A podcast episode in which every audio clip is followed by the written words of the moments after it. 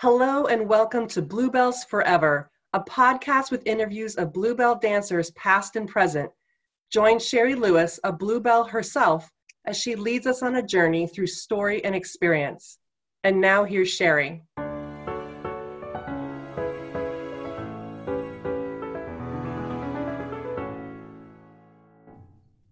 So, hello, Miles Riley. Hello. Um, I am really excited that I think you you know Karina, which this has been so much fun. Is each ripple I get to meet more and more people that I would never have met.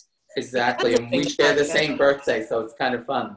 But before I say anything, I just I've started listening to your podcast, and I can't thank you enough for doing this work. It's really special, and it's made me smile quite a bit listening to the podcast it's actually affecting me more than I thought it would. It's like mm-hmm. I wanted to do it, and after the reunion in Paris, like everybody's story was a, was fascinating to me, and it also felt felt bonding. Mm-hmm. But with quarantine, it is like our world has gotten tiny, and it's also gotten bigger. Yeah. And so I really appreciate you saying that because I think just people hearing that friends are finding each other this way and reconnecting, and also just having these memories come back of how special it was. Like I think yeah. you we spoke earlier. I always tell don't tell people that, but we get on and we talk for a few, maybe half hour, just so we know where the interview is going to go. And then it's like, oh, we could just keep going for four more hours and not record yeah. it. But just, um, oh, I've totally lost my train of thought. But yeah, just that, oh, you kind of can put it away. Like that was that part of my life, and that's no longer part of my life. And then you open right. that door and go, wait, that was actually really significant and shaped the rest of my life instead of just closing the door. It's like, no, that's actually a really important part of who you are. Yeah, without a doubt.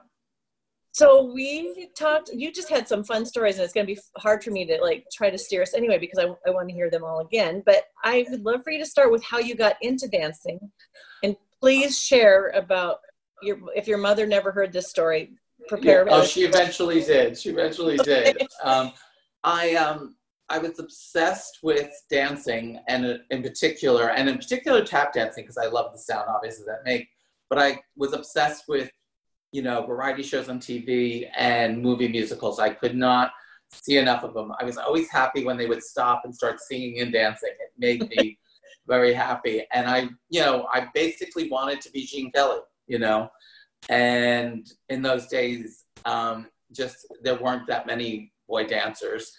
And um, so I did every single play or church play and school play, anything that someone would let me perform, I'd go do it. I'd sing and dance.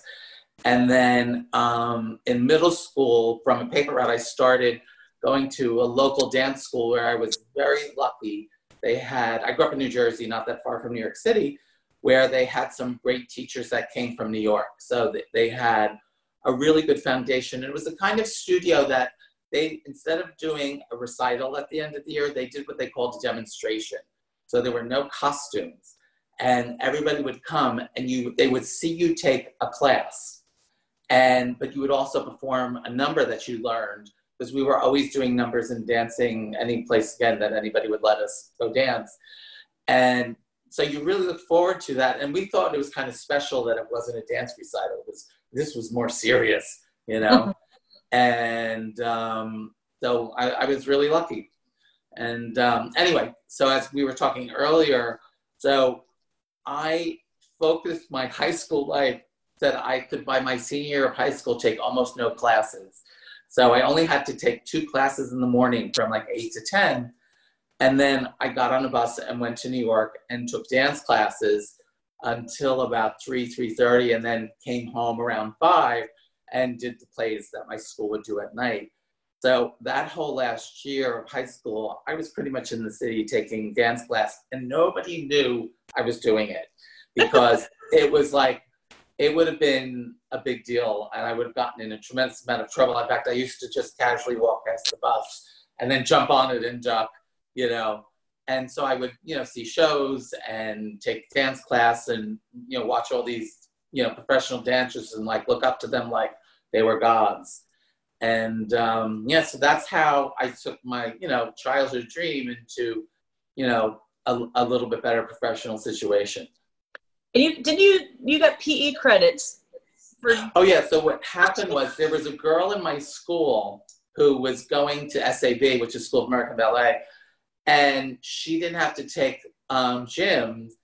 because she was taking these classes. Because so I forged my mother's signature from the dance classes that I was that I got out of gym, so I could take these classes, which they thought was great because it was you know even more intense. And again, nobody knew, you know. And I, I didn't even tell anybody at school other than the one girl because we take the bus for SAB because I was too afraid if anybody found out that I wouldn't be able to do it anymore and I'd get in trouble. And um, so it was very, very sneaky at the time. Well, you were already ready for that life. The fact that in high school, getting yourself on a bus, paying for it, yeah. And you were ready to go in like high school. Did you feel like just look, get me out of here so I can go do what I want to do? I was I was gone by my junior year and I was counting the days. I didn't know how it was going to happen. If I really knew how hard it was going to be, I would have never done it, to be honest with you. But I had this, and it's interesting because it's how I even ended up getting a job at the Lido. When I wanted something, I just had this tunnel vision and I thought, just go. Just go. In fact, the turning point, I will tell you, there was a girl I took with in New Jersey, Eileen Byrne, who I adored who was like so talented. Oh, the girl could do anything. And I thought she's going to be the rock star of dancers. And we were in class one day in Chuck's class. I was taking Chuck Kelly in the city. And there was this guy and he was so good. And I looked at him, I said, Oh, I will never be that good. And she goes, Are you kidding? You are that good. And I didn't think she would lie to me. And I said, Really? She goes, Of course you're that good. And that there are these moments that you have in your life.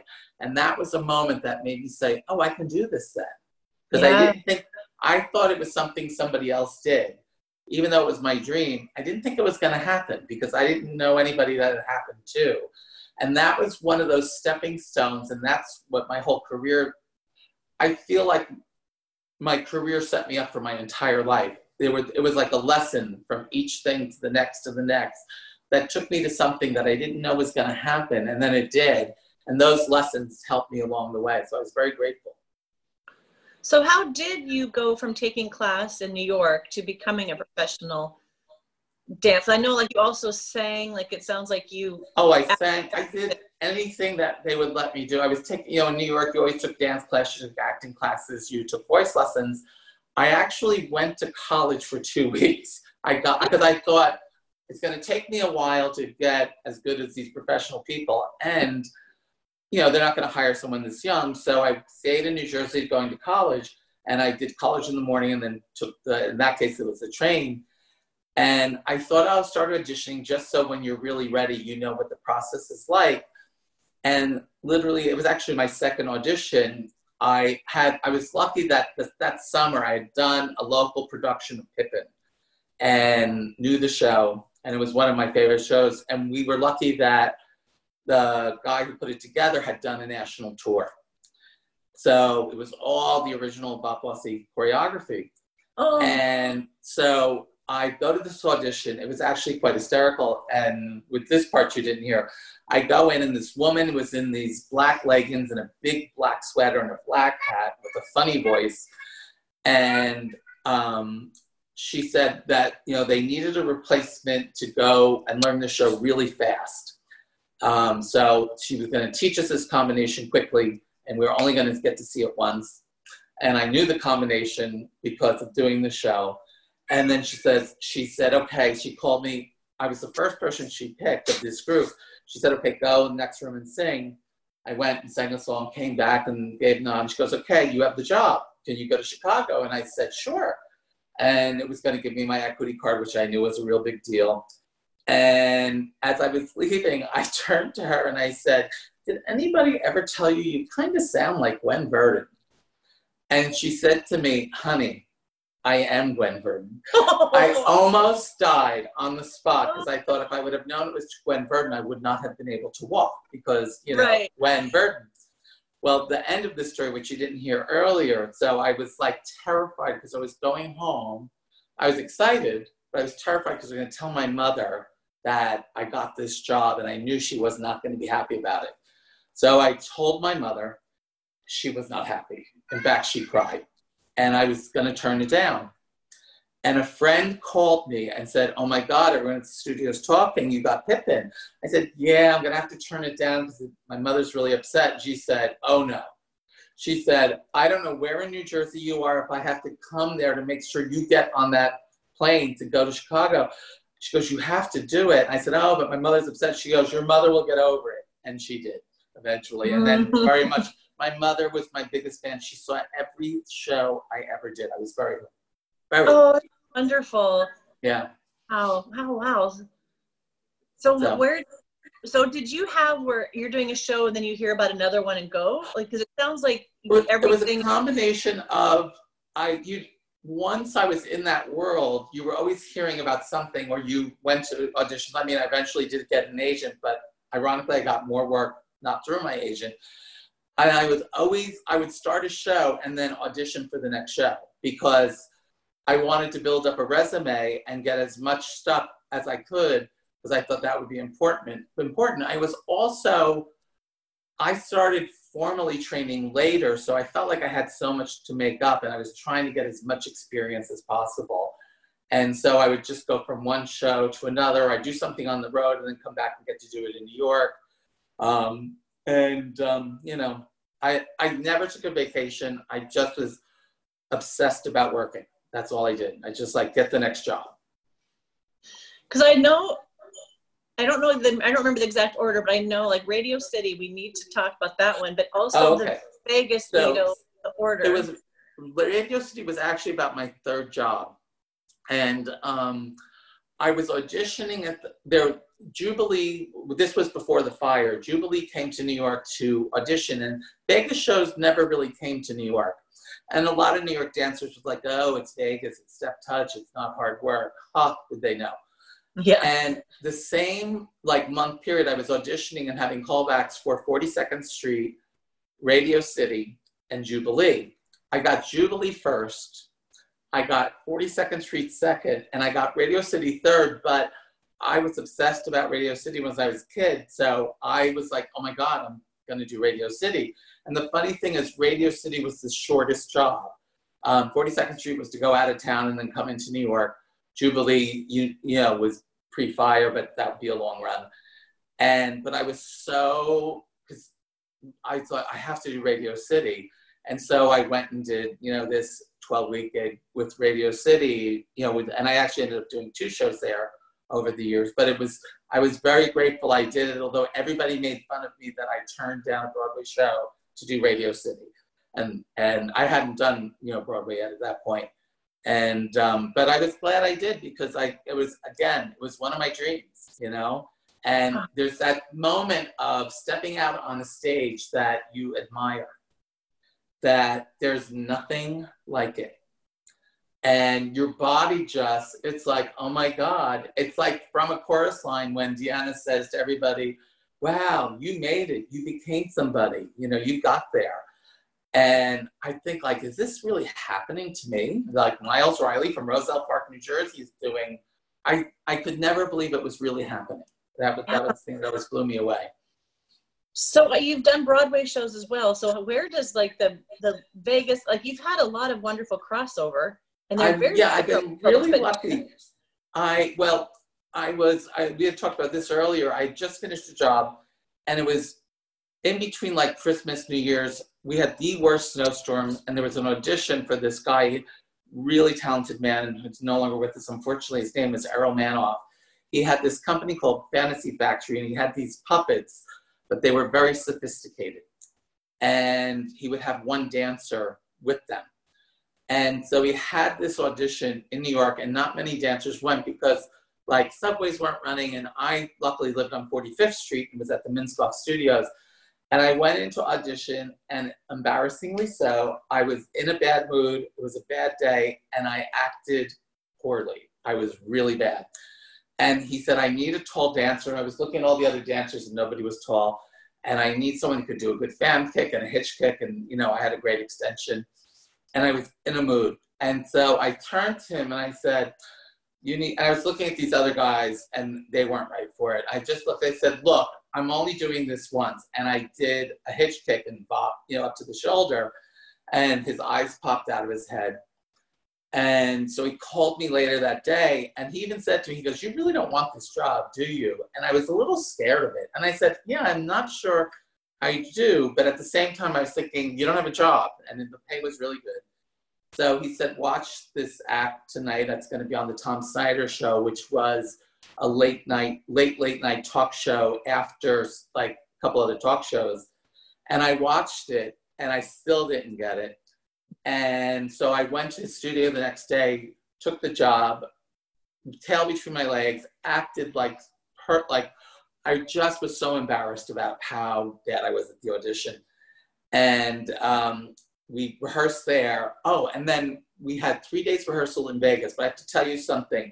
If you're going to Vegas for the first time, arrive at night because we arrived that night, got off the plane. The the stardust sent a bus to pick us up.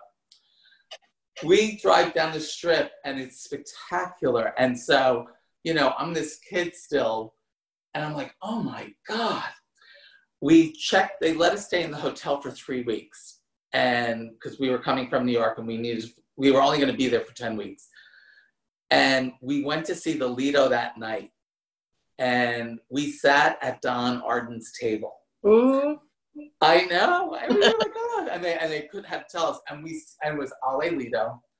And I'm blown away by this show. I had never seen anything like it. And we went backstage afterwards, and I was like, and small world is there were a couple dancers in the show that I knew from New York from dance class.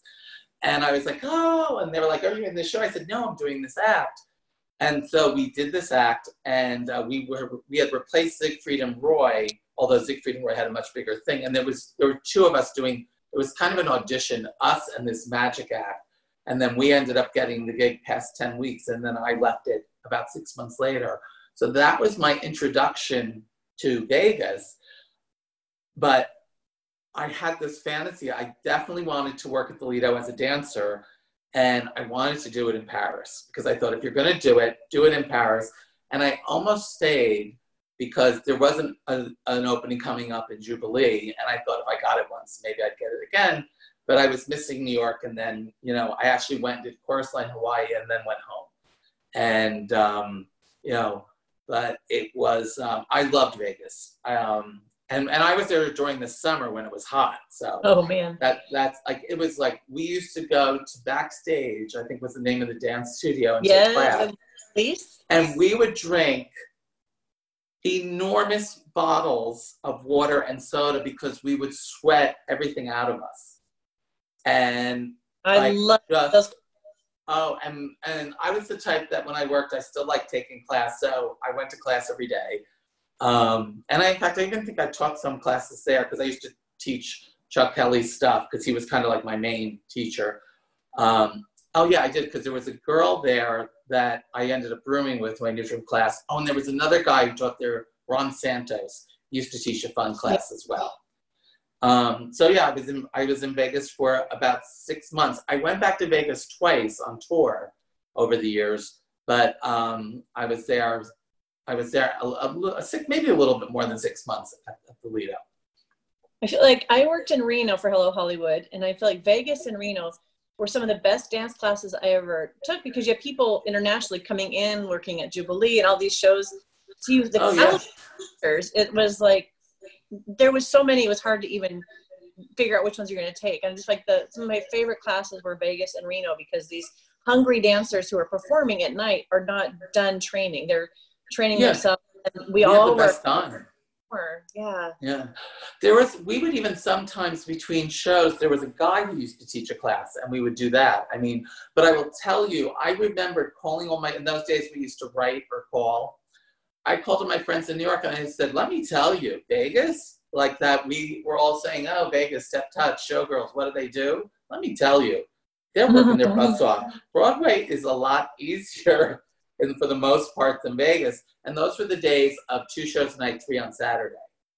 And those kids, they didn't like, they were not sleeping on that stage. They were mm-hmm. not. You know, it was not like phoning it in at all and uh, I was I got major respect for Vegas from day one. Day one. Was New York always your base? So you would do a tour, come back to New York, or did you have to? Yes, I always had an apartment in New York. In fact, from like age literally 18 to 30, I would spend an average of a third to half a year in New York and then someplace else, except when I was in Paris when I stayed for almost two years. And so I, I would, and, or I would like, if I would be in New York and fly home to, to, for a day for an audition.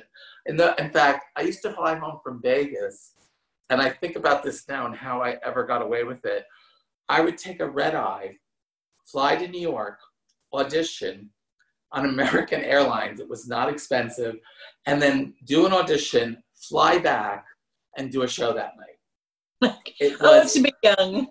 it was insane, and in, and and because I was in an act, we didn't have a night off, so you worked seven days. I mean, the act was only about 13 minutes long, but and I used to do that, you know, and that's actually how I ended up leaving because you know of, I turned down a couple things, but I was like, okay, it's time, and I went on to the next thing. But I I love Vegas, very much did. How did you end up at the Lido in Paris? What was the jump? So I was doing an industrial in Germany, and I was there for three weeks, and I had a four day period where I was off. So I flew to Paris with one of those books on like Europe on like so many dollars a day. And I was running around because I thought I'm never going to get to Paris ever again, most likely. So see as much as you can. But I walked into the Lido. The show had just opened. Oh, I had seen a picture. The show Panache had just opened. I saw seen a picture in a magazine of the men in the finale costumes, and I was dying to wear it. I said, "Oh my God, I have got to wear that costume." So I walked in and asked for an audition, and they said, sure, come back tomorrow. And I came back, and it was, I had never had an audition just by myself, ever. I mean, like at a callback when you're in the room singing, but never as a dancer walking in. So I walked in, it was a transitional time when Pierre Rambert was not taken over yet, but kind of was, and Bluebell was still who you were auditioning for. So, and Steve Ave Maria was the dance captain. And I walk in, change right there. I'm all warmed up, ready to go. And she goes, okay, give me a ballet combination. And I was like, oh my God. Like, usually it's like, they show you steps. So I did the ballet combination from chorus line. Because, okay, well, give me like a theater dance combination. I thought, well, don't do chorus line because they're going to know you only do chorus line. So, or that's what they're going to think. So I thought, well, it's the Lido, so do something with lots of kicks and so I did lots of kicks and jumps and splits, and I had a really good extension. And then she says, okay, Steve, teach him the opening number. And Steve goes to teach me the number, and I'm really good at picking up. I couldn't get it. I'm like, I was not getting the movement. I thought, oh, this is so embarrassing. I thought, I just blew this audition. This dream is, is history. And I turn around, waiting to hear thank you, but no thank you. And she says, okay, I want you for a year. And I was like, oof, I can't. And I was first in shock because I blew the audition.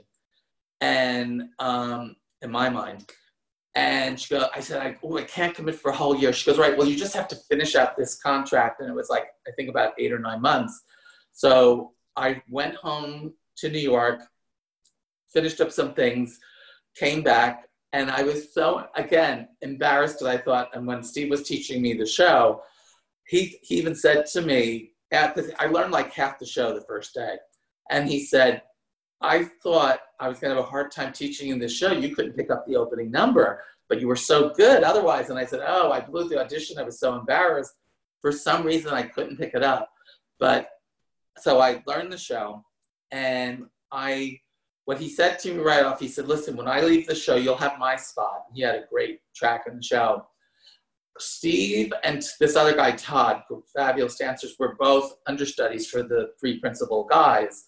And the show had just opened. They had finished Cocorico, opened the show, so everybody was starting to take vacations. So Steve and Todd vacation overlap. So there was like a four day period. And I was in the show three weeks. And so Pierre comes up to me and said, Listen, would you mind coming in and learning the principal spots because there's a three day period, four day period that we don't have a cover. You're never going to go on, but just in case. I said, so of course. I was like, yes. And so I had rehearsal that day, learned it. That night at the show, you did not hear this earlier, you're going to love it. So one of the guys during the first show gets hurt. that's a principal. Pierre comes running back. He said, Oh my God, can you go on? I was like, Peggy Sawyer out of 42nd Street. I said, Absolutely. and I then got to wear the costume that I didn't get to wear because it was a finale costume of the principals. I was Yay! so excited just for that costume. And so I do the do the um, show. He comes back. He goes, "Oh my God, I can't believe you know." He said, "You didn't skip a beat. You performed." And so I started being a principal understudy at that point. And so it was like one of those highlight moments of my career of you know, you know, who doesn't want to be a principal? You know, and here I was, and I was the new guy on the block, and there were, you know, 12 other boys there, and they said, Hey, it's you. And um, so it was a magical time for me. I loved dancing in the show, I loved everybody there. I loved living in Paris and taking advantage of everything that Paris offered. Um, I used to love taking class in the Marais. And there was always some other dance thing to do. They kind of didn't want you to do it, but I would just do it and not say anything and um, like right had, and, I, and so at the and I had a history. I'd never stayed with the show for a long period of time. And at the end of that contract, it was even it was probably a month before they were like, "Oh, do you want to stay?" And I was like, "Absolutely." And I signed on and was like committed for a whole nother year. I never did that on any show ever. What made and you change for this one instead of doing a six month?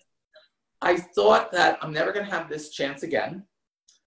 Who they're paying me to live in Paris. Right. So I'm making a lot of money. And I had great spots in the show and I just loved it. And, um, you know, I was, my partner at the time, we were both dancers. We actually met on a show in New York that was one of the worst shows they ever did. And um, we fell in love and we, we spent as much time in New York as out. So we'd always meet somewhere in the world it was hysterical. And he actually ended up going to Hong Kong. And um, so we were apart at that point about nine months. And I called him up one day. I said, uh, It's been too long. Come here. And, you know, he then came to Paris and spent about six weeks, um, you know, that he wasn't working. And, you know, it was great living there with him and dancing in the show. And I was still going to Germany and Italy to do other things because I, they gave us a lot of vacation and I just would book work during vacation and go somewhere and work. You know, oh it was like like why would I take a vacation if someone's going to pay me to go somewhere? It was my mind, and then I'm right. you know in some wonderful place.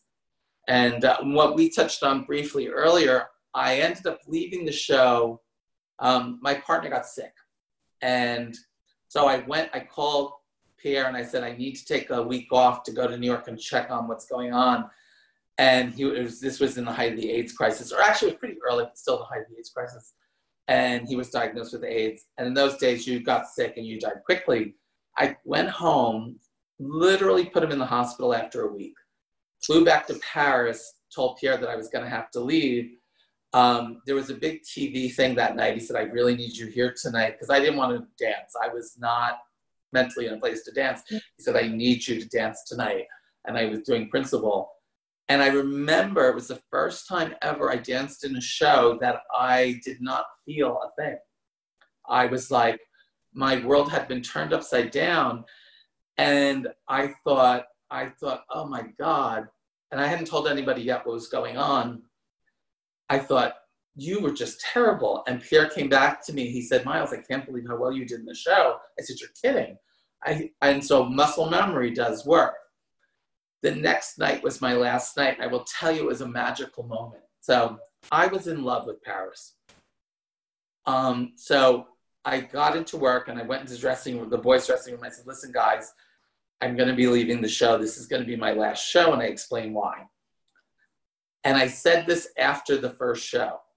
And I thought, go to the other dressing rooms and let them know. And I burst into tears yeah. Then I went up to the girls' principal dressing room and I told them, and again, burst into tears. I was devastated because I loved it there so much. And I couldn't go to another dressing room because I just couldn't handle it.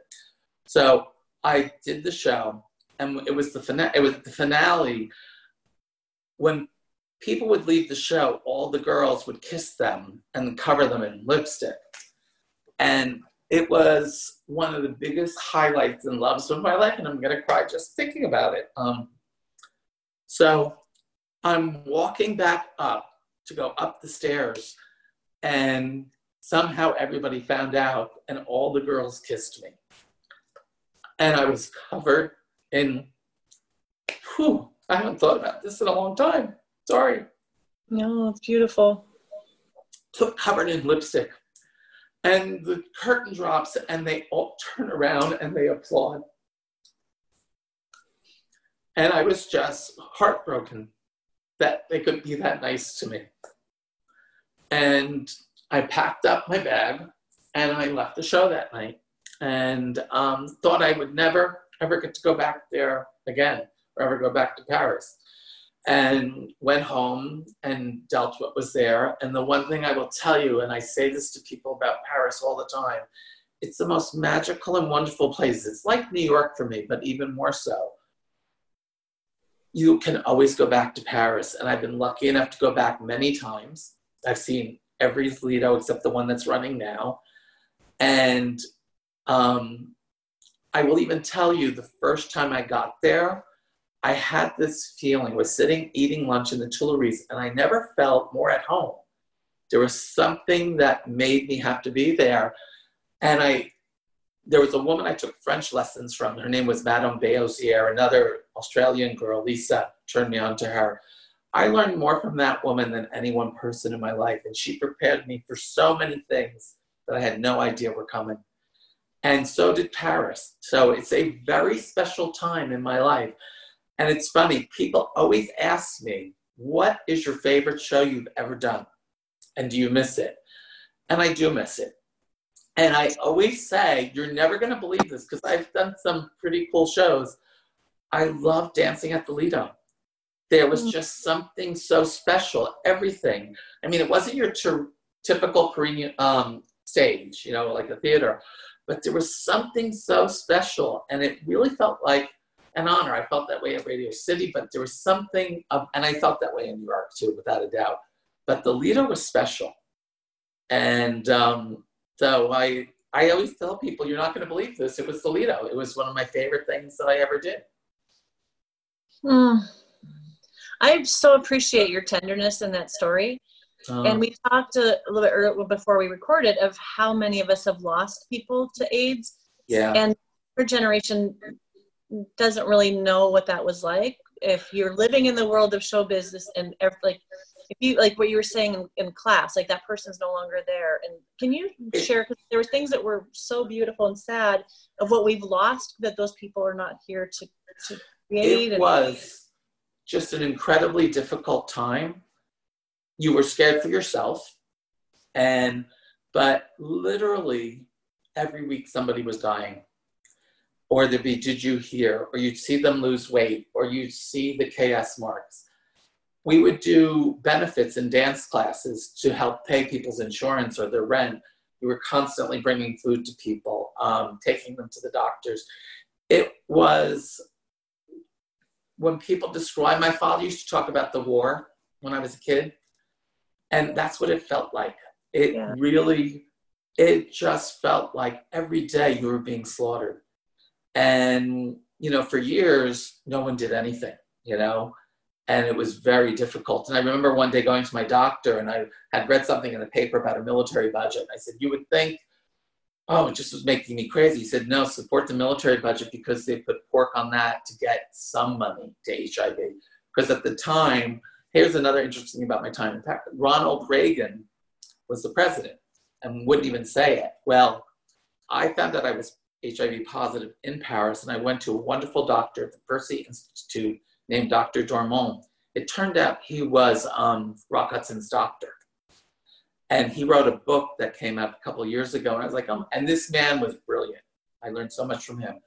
But, um, and at the time when my partner was diagnosed, I said, when I went to him, he, I found, I, I found I, was, I found I was HIV positive from the Pasteur Institute.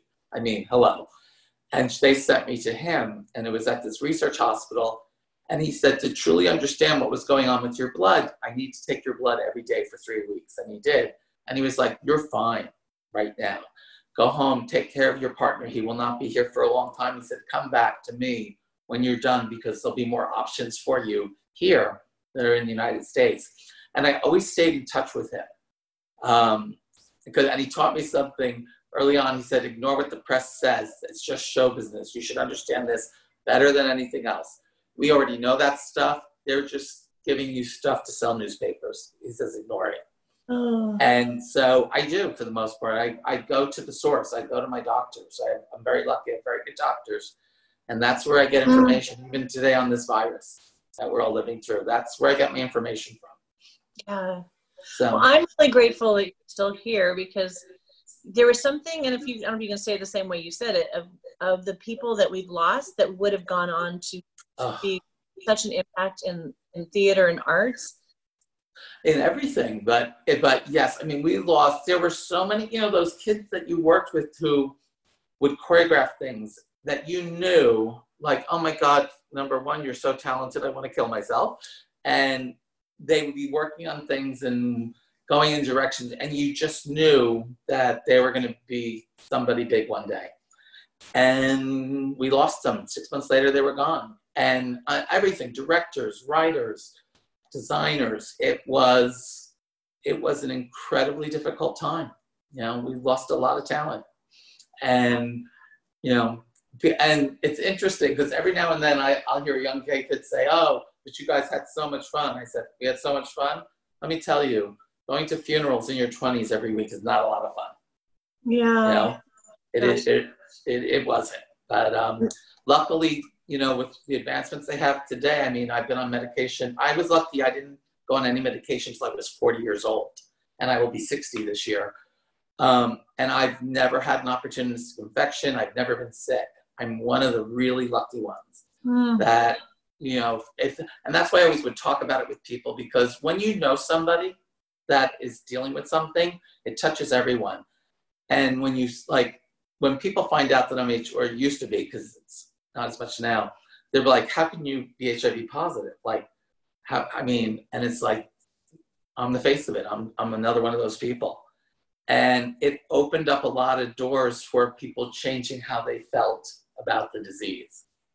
And you know because again once once it touches you you pay more attention. You just do you know it's like these people out there right now you're hearing these stories of people that didn't want to wear masks or did whatever and then they got sick and they're like oh i get it and yeah. it's a shame that that's what has to happen sometimes it really is yeah. we need to be a little bit more compassionate and care about each other thank you for even going into that because I know, like with social media, I didn't know that I'd lost friends until years later because I found out through friends that. Right. So you know, you don't know you're saying goodbye for the last time to these because I think when I when I didn't work in show business, it it, it affected me because I cared about people. But when you're these are your peers and people you look up to, it was a personal hit every every single day. Or you're worried if they don't have it now, are they going to get it? So it definitely affected, I think, in the communities where there are more people affected. It, it's different than when you see it on the news and when these are right. your people, your family, the people that kiss your face on your last show. Like yeah. these, these are your these are your community, your family. And the flip side of that and the joy of that is, and now I've lived this life where like I've gotten together with people I worked at the Lido that their kids then got to dance there. I mean, how amazing is that? Or I will tell you another very personal moment. I worshiped my mother. She saw everything I ever did.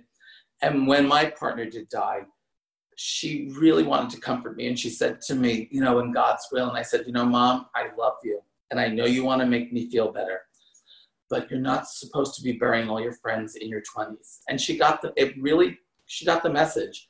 And then yeah. she ended up becoming an AIDS activist and like I used to volunteer in a hospital and see all these parents that would not come and see their kids.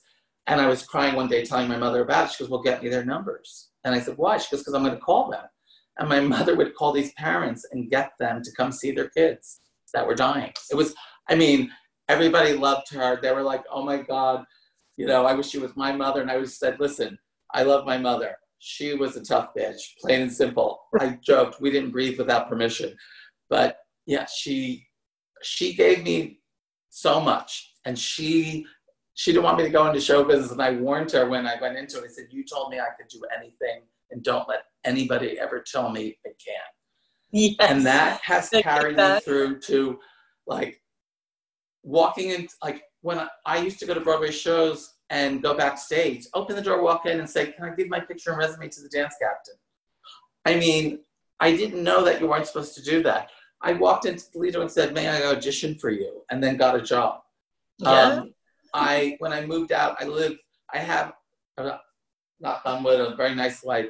I live combination of New York City and East Hampton. I'm a real estate broker in the Hamptons. Same thing. I came out here and I was like, how do I get a job? And so I just walked in and asked for it. It's amazing what people will give you when you ask for it. And then you're willing to do the work. Back Yeah. up. Yeah, it's Yeah. not patient always. It's like, do you see the possible? Like, yeah, I, can I actually just go back and audition instead of waiting for the newspaper to tell me I have permission to Yeah. come to it? you you have to make it happen. And it's like i learned that in real estate when i first got into it. I thought it's not going to just walk in the door. You have to go make it happen. And show business set me up for that because it's the same thing. You're it's like you're only as good as your next job.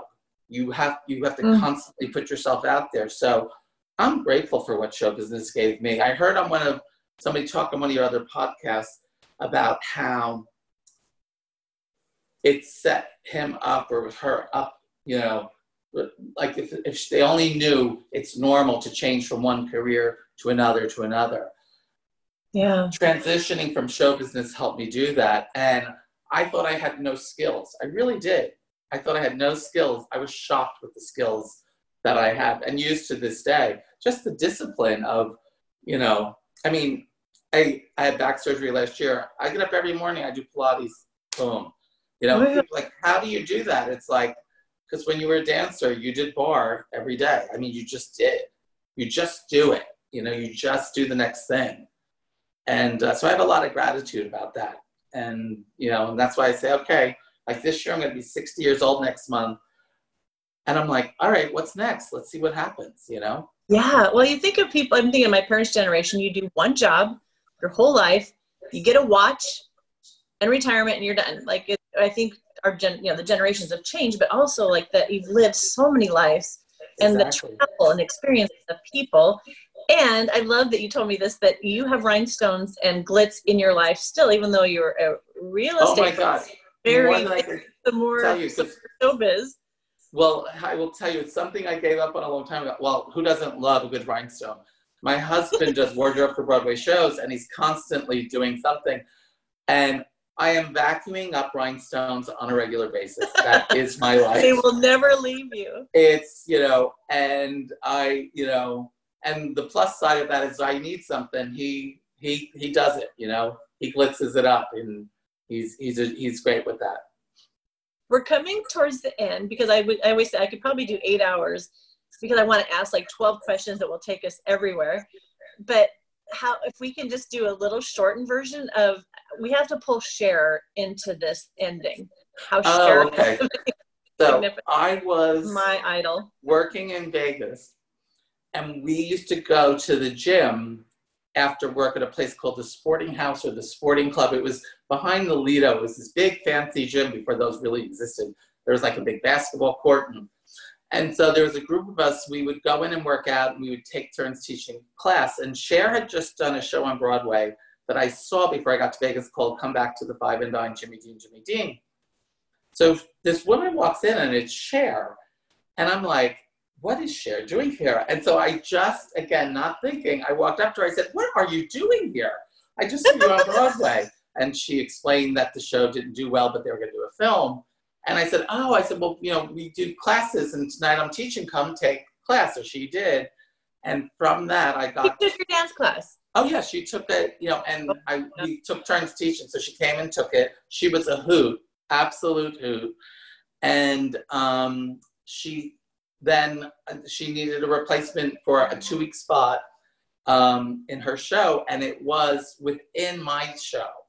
So because I was only in the show for 13 minutes um, per because of the act, I was able to do my show, go do hers, come back do mine. And uh, and I was like, please go on the road, take me with you. And she was like, no, this is just a short gig. And uh, and she was at Caesar's Palace, and uh, yeah, it was a hoot. So And your husband has did he do costumes Or I'm getting confused So with Bob. he he does wardrobe for Broadway shows, and he worked on a show um, previous season called The Cher Show, based on her life. And there were three girls that played Cher, and so it was kind of a full circle moment. Um, Yeah. and you know, getting to Bob Mackie designed the costumes and getting to meet him, and you know, and and um, like connecting us a little bit, uh, another level on show business. Like here, here I am, Cher for just and actually another funny moment i adopted a dog a, i rescued a pomeranian that was abused and her name was Cher. and at the time i said i cannot adopt this dog her name is Cher. i'm a six foot two gay man i can't own a dog that weighs four pounds that's named Cher. and i ended up taking her because nobody would so Cher keeps coming back into my life Oh, well, when I moved to Vegas before I auditioned uh, for the for the Lido show, for the Stardust or the Lido show Uh-huh. there, but ended up going to do Hello Hollywood Hello in Reno. I always wanted to see that show It was fabulous. Mhm. But I worked at a flower shop at the MGM and would do I would deliver flowers to the dancers and I'd see those costumes like one day I'm going to be in this. And then I did uh, John Davidson. I did flowers for him. Uh-huh. And then I the drummer for Cher for the show that she had in Vegas. She had a show running in Vegas for a while. Like it was kind of like her TV show, like a variety show. right Um, then her drummer would order flowers. So I would do Cher's flowers like once a week. And I remember just touching those flowers. Like I'm almost touching Cher because this flower, it's like just when you told me that, like I have people, you know, like Cher was my idol because I wanted to be on oh, her show. Said those variety shows like Carol Burnett show and they had dancers, but Yep. Cher is uh, our common denominator besides being a bluebell. Yes. Um, we we need to wrap up, and I ask all the dancers if they have pictures of the show, and you no longer you have one picture you're going to send me of you and Gene Kelly. Yeah, I was when I used to take my photographs with me everywhere. It was my way of keeping everything close. And when I was, I flew home from Paris, I always took that stuff with me on the plane. I wouldn't let it go underneath. And I was rushing to get to the hospital to see Wayne, and I left my bag with my camera and all my photographs. So I lost like nine years worth of photographs. And the interesting thing was, I was obsessed with taking photos. And at that moment, I was like, you can't be upset about this. You have bigger things to deal with. And I stopped taking pictures for years. I just like, I'm just going to see life. I'm not going to photograph it. And I never took a picture again until I moved out here and I had to start taking pictures of houses. I stopped Really? doing pictures because I thought, I'm going to just live life and not worry about what it looks like. I'm just going to be a part Wow. of it and not, you know, so it's a it's a double edged sword. I so I've got some great memories, and because I was oh I was definitely that person in the cast who would have hated me. I had to get the picture. I was Mhm. like, and again, I had more pictures in front of buses with cast and backstage. And it's funny because someone actually did recently send me something from when we worked on a cruise ship, and I even remembered the moment of seeing me stretching. I said, "Oh my God, you were so young, and you had hair." You know. so this is this is a shout out to everyone listening because when we found each other on social media like hello hollywood people were posting pictures and like who is this? And then i was tagged and that's how i even found the group. So then i because you can screenshot or you can save those pictures. So now my photo album is more full because we were all taking pictures of each other. So if anyone has pictures of miles riley from the Oh. or even if you're gonna if other people are gonna listen to this your friends that maybe were on the cruise ships or chorus line that maybe we can start sharing photos because as we're older those memories are good but then i think every time i see a picture i'm like oh my gosh oh i remember this. But also like how you said way back in the beginning of this you didn't know how good you were. So seeing those pictures and i've heard a couple of dancers get emotional like i was really good and i don't think we could quite contain that younger but i think some of those pictures and you get to see what you're a part of it's not that we need to be validated, but there is something really beautiful of the, Yeah. of the pictures bring up that body memory and what it was like, not just this, you know, the on stage, the backstage, the getting on the tour bus, all those, all those parts. It's like you've lived such a rich life. Like the, I love that you just were like, what's next? What's next? What's next? I will tell you something that's really important that I learned from this whole process, like how one thing takes you forward. But when I moved out to the Hamptons, and I was getting my first, what I called it real job. I was terrified. I thought, oh my God, how am I going to work in a real job? I've never done this. And what I learned is that every job is the same. It really is the same. And it blew me away the relationships, the people, the personalities. And so all of that life experience takes you forward. And I, that's dancers, no one tells you that. No one tells it to anybody, to be honest with you. Right. But all these experiences, when it ends, there's another door. There is always another door. And that's what every day is. And living through the AIDS crisis taught me that it's like, okay, one more day. All right, today, because we only get today. It's the only day we get. We could go out and plan the future, but you know, do your best today. And yeah. it will take you somewhere you have no idea where it's going to take you. No oh, idea. Oh, pictured any of those places when I just I'm still back and thinking you get on the bus uh, in New Jersey. Yeah. Like how, you would never have been able to guess where that would take you. Oh my God. I say it to myself all the time. It's like Miles Riley from Roselle Park, New Jersey, which is was nowhere as far as I considered at the time. And that I've got to do and meet the most amazing people and do stuff that I didn't even know existed. Yeah. And um, I I do these career things at schools locally, and I always tell kids, don't worry about picking up because I was afraid if I didn't pick the right career, you know, you're screwed for the rest of your life. I said, there are things out there that don't even exist yet that you're going to be doing. You're going to be creating it. Yeah. Don't worry about it. Don't worry about it. Do it. Take the fear out. Take oh. the fear out. That is like the perfect place to end because I mm. love that you're even that you're mentoring younger kids. That I didn't know that part from our check in. So that's really beautiful. So I I feel extremely touched by your story, like just the tenderness and the grief, but the beauty and the resilience and that you're just still creating. It's really, really, really inspiring. So I wish you the best, and I will Thank keep. Well, I'm going to watch and see if photos pop up of you from those days, and see we can do this collection for everybody. Like keep posting pictures, and like we we have things in our photo album that we maybe don't know is going to be a treasure to someone else. So right, take care this of yourself. This was such a treat. Thank oh, you so much. Thank you so much. Best Take care.